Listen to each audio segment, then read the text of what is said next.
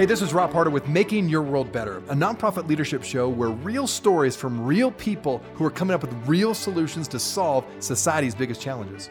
What does it take to be an effective nonprofit leader today?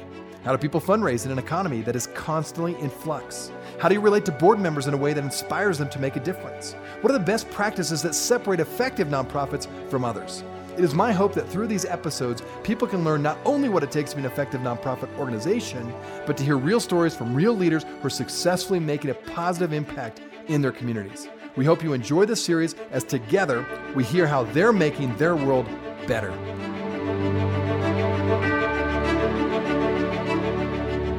Social change. When you think about it, it is far more complicated than simply creating a new app. I mean, it requires intentionality, listening, and collaboration. But change is slow, right? If you're a nonprofit leader, you know that. And despite enormous investments of time and money, progress in today's social and environmental challenges can really derail or worse, stall altogether. So, my question today is what if we collectively could exponentially increase our social impact? Well, my guest today is going to speak to that. Uh, my guest today is Ann Mei Chang, and she is the author of Lean Impact. And she believes we must come up with solutions that are embraced by beneficiaries while addressing root causes and including an engine that can accelerate growth to match the scale of the needs. Now, Ann Mei Chang has had more than 20 years of experience as a technology executive at such leading companies as Google and Apple, and she's a keynote speaker who has been featured at TEDx, among other venues. I'm really glad to have Ann Mei Chang on the show today. I think you're going to really enjoy what she has to say. Enjoy today's show.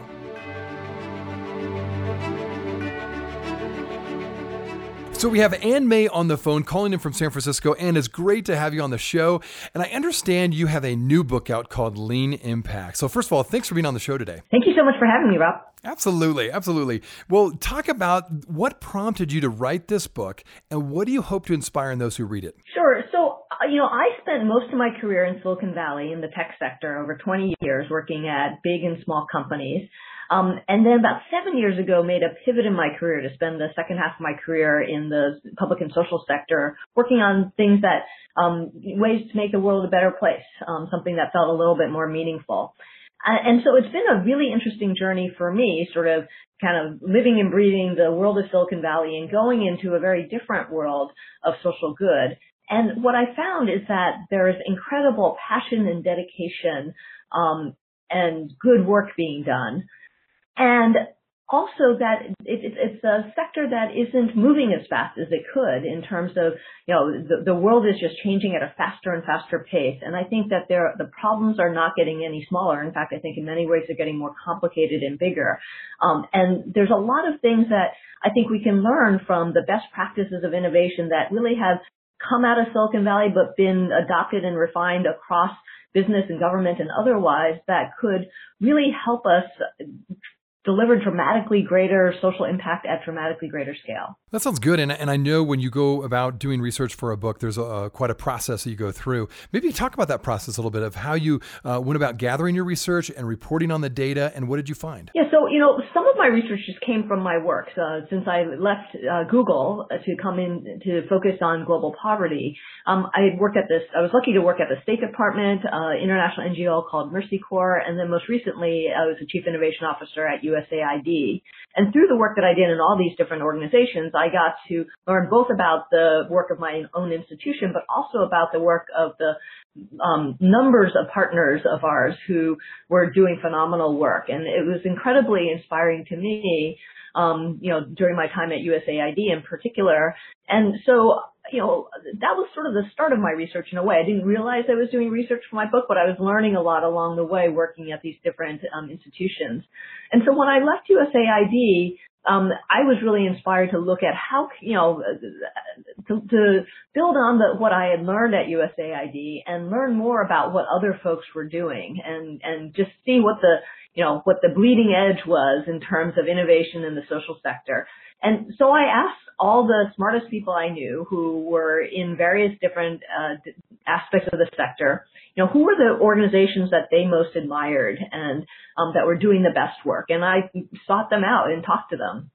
In the course of the research, I ended up interviewing um, over 300 people from over 200 different organizations, um, and those organizations range from nonprofits to social enterprises to, you know, kind of triple bottom line companies to foundations to government to impact investors or sort of anyone who is really trying to focus on a way to do more good in the world.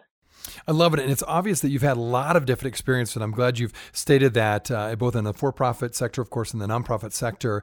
And so, as you put together all this research and you gather the data, what are some of your key findings? And perhaps uh, share with us what surprised you the most as experts on how these nonprofits really broke through that next level of effectiveness. Yeah, so it was really interesting when I went around talking to different organizations and seeing the ones that were most successful and what they had in common.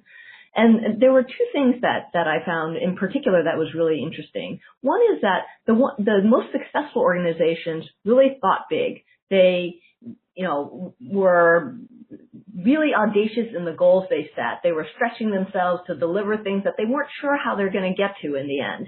Um, and they started small. They you know, tried to, they were humble and experimented, knew they didn't have all the answers and knew that what was important was to figure out the best path to get there.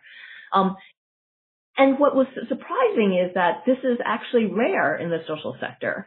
Um, that, you know, more often organizations tend to think small and start big. And this isn't because we don't care or we're not ambitious in terms of what we want to do, but I think it's because of the structure of the sector, that there's a lot of, um, the, the, way that nonprofits in particular tend to think is based, they plan based on constraints, the constraints of the dollars that they have, the staff that they have, the size and scope of a grant that they might be applying for. Um, and they look at what is it that I could do with, with these existing resources? On, on the other hand, you know, what, what the really successful organizations I saw did was look at it from the perspective of the needs. Like, you know, what is the actual need in the world that has to be addressed? You know, who are the people that could benefit? And how am I going to actually address that need? And so it's looking at it from the other way around. That's really interesting. And I'm glad you talked about your experience a bit because you really have had a lot of experience in both the for profit sector as well as the nonprofit sector. From all of your experience and research, um, one of the focus areas of your book is to encourage your readers to the relentless pursuit of impact. I love that phrase, the relentless pursuit of impact. Now, what do you mean by that exactly, and how does that work for nonprofit leaders to apply to their organizations? You know, in the for profit sector, there's there's a structure and there are incentives to relentlessly pursue profit. You know, in our laws even or our regulations, um, in the company structures, companies are required to maximize shareholder value. But that doesn't hold true in the social sector so much that we, in theory, should be maximizing impact. But there's so many pressures that cause us to do otherwise.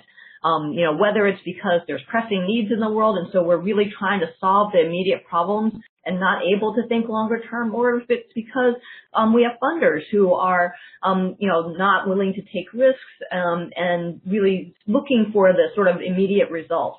And so we end up, I think, often thinking much shorter term and foregoing kind of the longer term impact more often than not.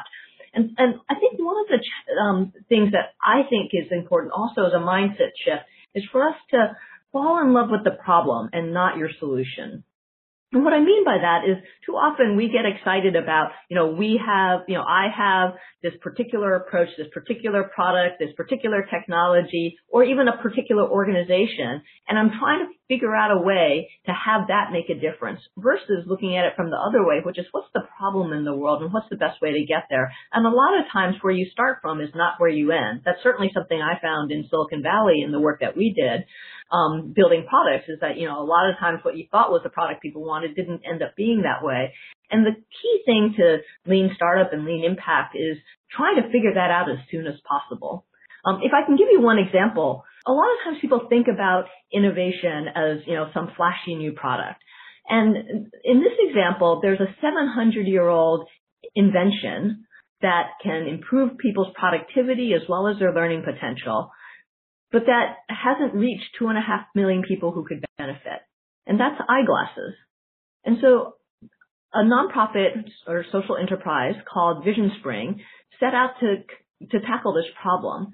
And I think they're a great example of relentlessly pursuing impact because they saw the big problem and the big opportunity. They started out as many nonprofits would by setting up shop, going out, and in their case, they um, brought in a bunch of vision entrepreneurs who went out to uh, to rural areas in El Salvador and in India and sold low cost glasses to people in these areas who never had access to uh, corrective lenses before. And, you know, they had some great success stories of people whose lives were transformed. But they also stepped back to recognize that even though they had some great successes, that they were losing money for every pair of glasses that they sold. And they would never be able to scale to the size of the need that way. And so they pivoted. They shifted their model to a hub and spoke model where they would set up uh, vision centers in more urban areas and sell higher end, more expensive glasses to people who could afford them and use the profits to cross subsidize outreach to rural areas. And this allowed them to get to a point where they're financially sustainable, which is a big step forward. But it still wasn't enough because trying to build out the infrastructure of these vision centers around the world would have taken decades. And so they pivoted again and they decided to partner with other existing organizations that had networks already set up. Um, one example was BRAC in Bangladesh. It's a, a large nonprofit that has a community healthcare worker network that spans the whole country, you know, sort of every corner of the country they have a community healthcare worker. And by working through them, they added eyeglasses to their basket of goods that they could offer. You know, the community health workers were able to offer better services to their customers, and VisionSpring was able to get these eyeglasses to a lot more people. And together um, with BRAC, they've now been able to distribute over a million pairs of eyeglasses. And with additional partners, they've been able to get up to four and a half million total. Now, that sounds like a big number for in the nonprofit space, four and a half million, but they still weren't satisfied with that. And in fact, they, they pivoted once again and said, hey, four and a half million is great, but it's still well short of two and a half billion. So we're going to have to look at this from a more systemic standpoint. Um, you know, there's market failures that are causing companies not to uh, produce low enough cost eyeglasses or distribute them to the places in need, and, and there's governments that are not including eye care as part of their social services. And so they created um, a new nonprofit called the Alliance. That's a public-private partnership that um, brings together the private sector, government, nonprofits towards this broader goal um, of, of, through collective action. And a big uh, initial win for them was that they worked with the government of Liberia to sign an MOU to integrate um, eye exams and, and, eyeglasses into the community healthcare n- network of the country of Liberia, as well as into the public schools. And so now you can see this spreading across the country, and it's a model that um, is very promising to look at um, for other countries and around the world.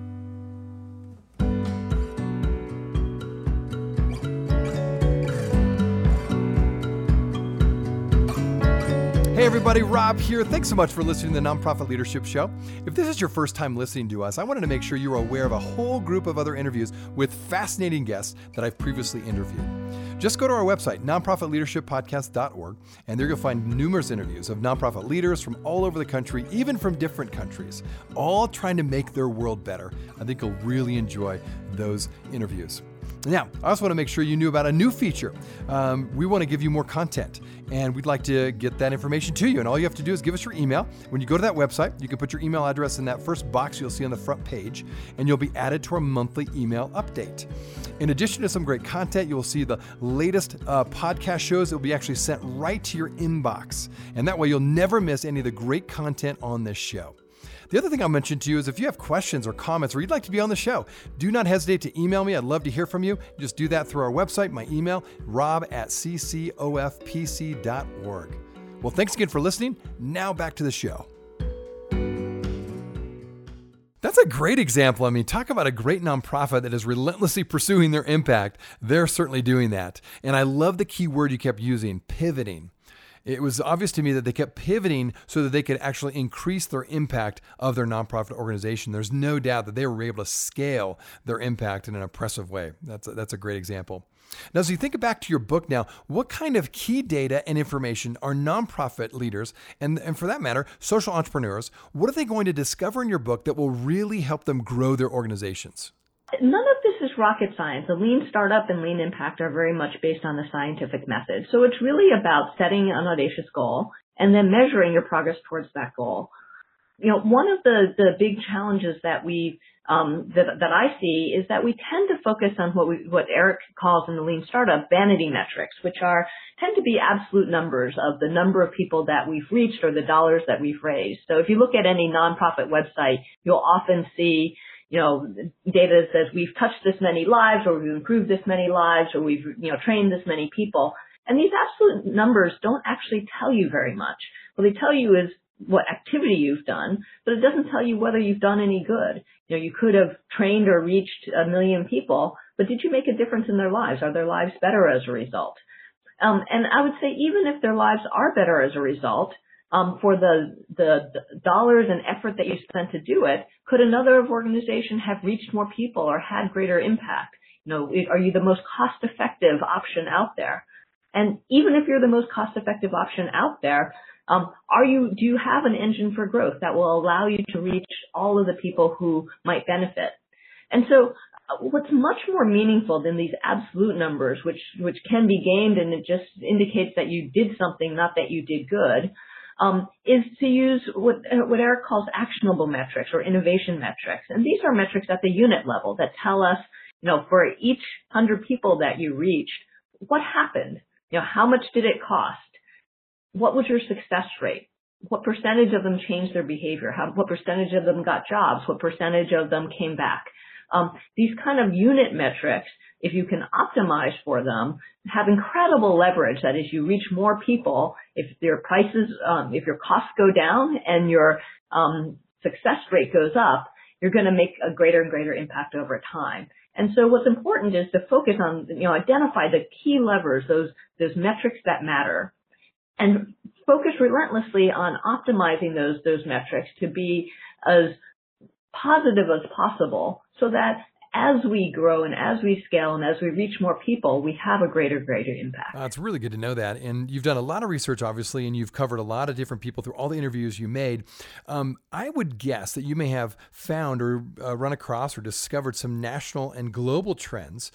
Um, so let me ask that uh, from your research through this book. What are some of the national and perhaps even global trends in terms of startup successes and how effective nonprofits can exponentially increase their impact? You know, I didn't, I didn't do an extensive enough survey to have sort of aggregate data because I think there's a huge world of um, organizations out there doing uh, doing really good work in a number of different sectors, and, and it would be fascinating to see sort of what that data looked like. But one of the trends that I uh, that I did observe is that in talking to these organizations, um, you know, in the past, what we, we, we would really look to nonprofits to be doing good and for-profit companies to be making money.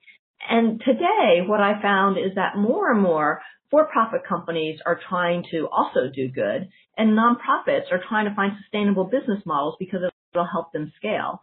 And so what's fascinating to me is some of the most innovative and exciting work that's happening is happening in that sort of intersection between the two. Um, a, a, company, an organization may be organized as a nonprofit and making, um, you know, some earning revenues, or it may be organized as a for-profit and really mission-oriented. And and a lot of times I, I've found organizations that look very very similar in the work that they do, but one's a for-profit and one's a non-profit. And so I think it's a really interesting trend that as we um, look at what social good is going to look like going forward, that is no longer the unique domain of nonprofits, but it's becoming a more and more hybrid space as people's consciousnesses have have evolved and people want to be doing good with um, their work, their time, their investments, and what they buy. Well, I think it's really interesting. We've had other guests on the show that have talked about that, that there is this blending, if you will, between nonprofits and social entrepreneurships where there is much more overlap than probably ever. Um, so perhaps you can talk about that. You know, what is your thought about the long term impact for either social entrepreneurs on one hand or nonprofit leaders, or maybe both, if they're able to follow the principles outlined in your book? So I, I think at the end of the day, the reason that we should innovate is to drive greater impact. In, in fact, a, a colleague of mine says, you know, innovation is the path, but impact is the destination. And I think that's an important thing to keep in mind because innovation has become such a hot buzzword that everybody's trying to say they're innovating or doing something that sounds innovative. And it can be innovation for innovation's sake. And so I've seen a lot of you know, pilots and hackathons and contests out there that, that make a big splash but don't necessarily lead to much. Instead, I think um, the reason to innovate is to get to greater impact and greater scale. Um, and and again, it's not rocket science, but it's really applying some basic principles of you know being ambitious enough and taking the risks to try to achieve something that isn't possible with business as usual. I think the the foundation of innovation is really it, it's innovation springs up when you have a goal that is impossible to reach with business as usual. Because if you can do what you're doing today or do it just slightly differently and reach your goals, there's no reason to take the risk. There's no reason to think out of the box. But when you're trying to do something that is um, more audacious and, and that you don't know how to get there, that's where you have to really start experimenting and start taking some risks. Um, and and I think those risks really pay off. You know, I've just seen organizations who are able to dramatically increase their impact, but then also dramatically increase their scale. And I think at the end of the day, the point of innovation is to, you know, improve our society, our, our planet, the people, um, in to the degree possible to, you know, allow everyone to thrive on, on this planet. Well, you know, we said at the outset that social change is far more complicated than just simply creating a new app. And with all your research and all your work, and you again, you've seen a lot of different um, aspects through the for-profit and nonprofit world. And now that as you put this book together, um, what's your sense of hope? I know that's kind of a subjective term, but do you have hope that social change is happening more rapidly, and we're able to reach even more people around the world, particularly when it comes to the the global um, issues that we face that are really, really big issues, whether it be hunger, clean water, you name it. Um, do you feel like you have more hope now because the social change is more uh, readily available for organizations and or corporations that are having these social entrepreneurships being more successful? What's your take on kind of the future of uh, where we are in this world? Um, I'm very hopeful. I'm hopeful in part because of the inspiring people I interviewed and organizations I interviewed for my book that there are people out there who are blazing the path and showing incredible results. And that gives me hope. I'm also hopeful because as a society, I think that we care more and more about um, our society and about the planet in the and everything that we do. And I think that that intention is is going to drive a lot more social good. And third, I think that the tools are are now increasingly out there, um, both in terms of methodology like Lean Startup, um, as well as the technology tools that allow us to much more quickly, accurately, and, um, and cheaply capture data that will allow us to learn and iterate more quickly. Well, Ann Mei, that is wonderful. It's so interesting to hear your insights on this. Again, my guest today, Ann Mei Chang. She has more than 20 years' experience as a technology executive at such leading companies as Google and Apple, and she's a keynote speaker who's been featured at TEDx, among other venues. Ann Mei, it's been great to have you on the show. Uh, thanks so much for calling in today. And if people want to find out a little bit more about you, about your book, where would you send them? Yeah, well, we have a website. It's called www.leanimpact.org. Um, so come there and you can find out all about the book as well as myself. Ann Mei, thanks again for being on the show today. Keep up the good work. My pleasure. Thank you so much for having me today. It was a lot of fun. I wanted to let you know that we are on iTunes. If you are wondering how to find out where we are, check us out on iTunes by typing Nonprofit Leadership Podcast or Rob Harder, and this podcast should show up. We also encourage you when you go on iTunes, let us know what you think. Uh, give us a review, give us a rating. We would love to hear what you think of this podcast, and your feedback will help us expand this podcast to get it out to as many people as we can. You can also go online to listen to this podcast, either nonprofitleadershippodcast.org or my website, robharder.com. Thanks again for listening, and until next time, keep making your world better.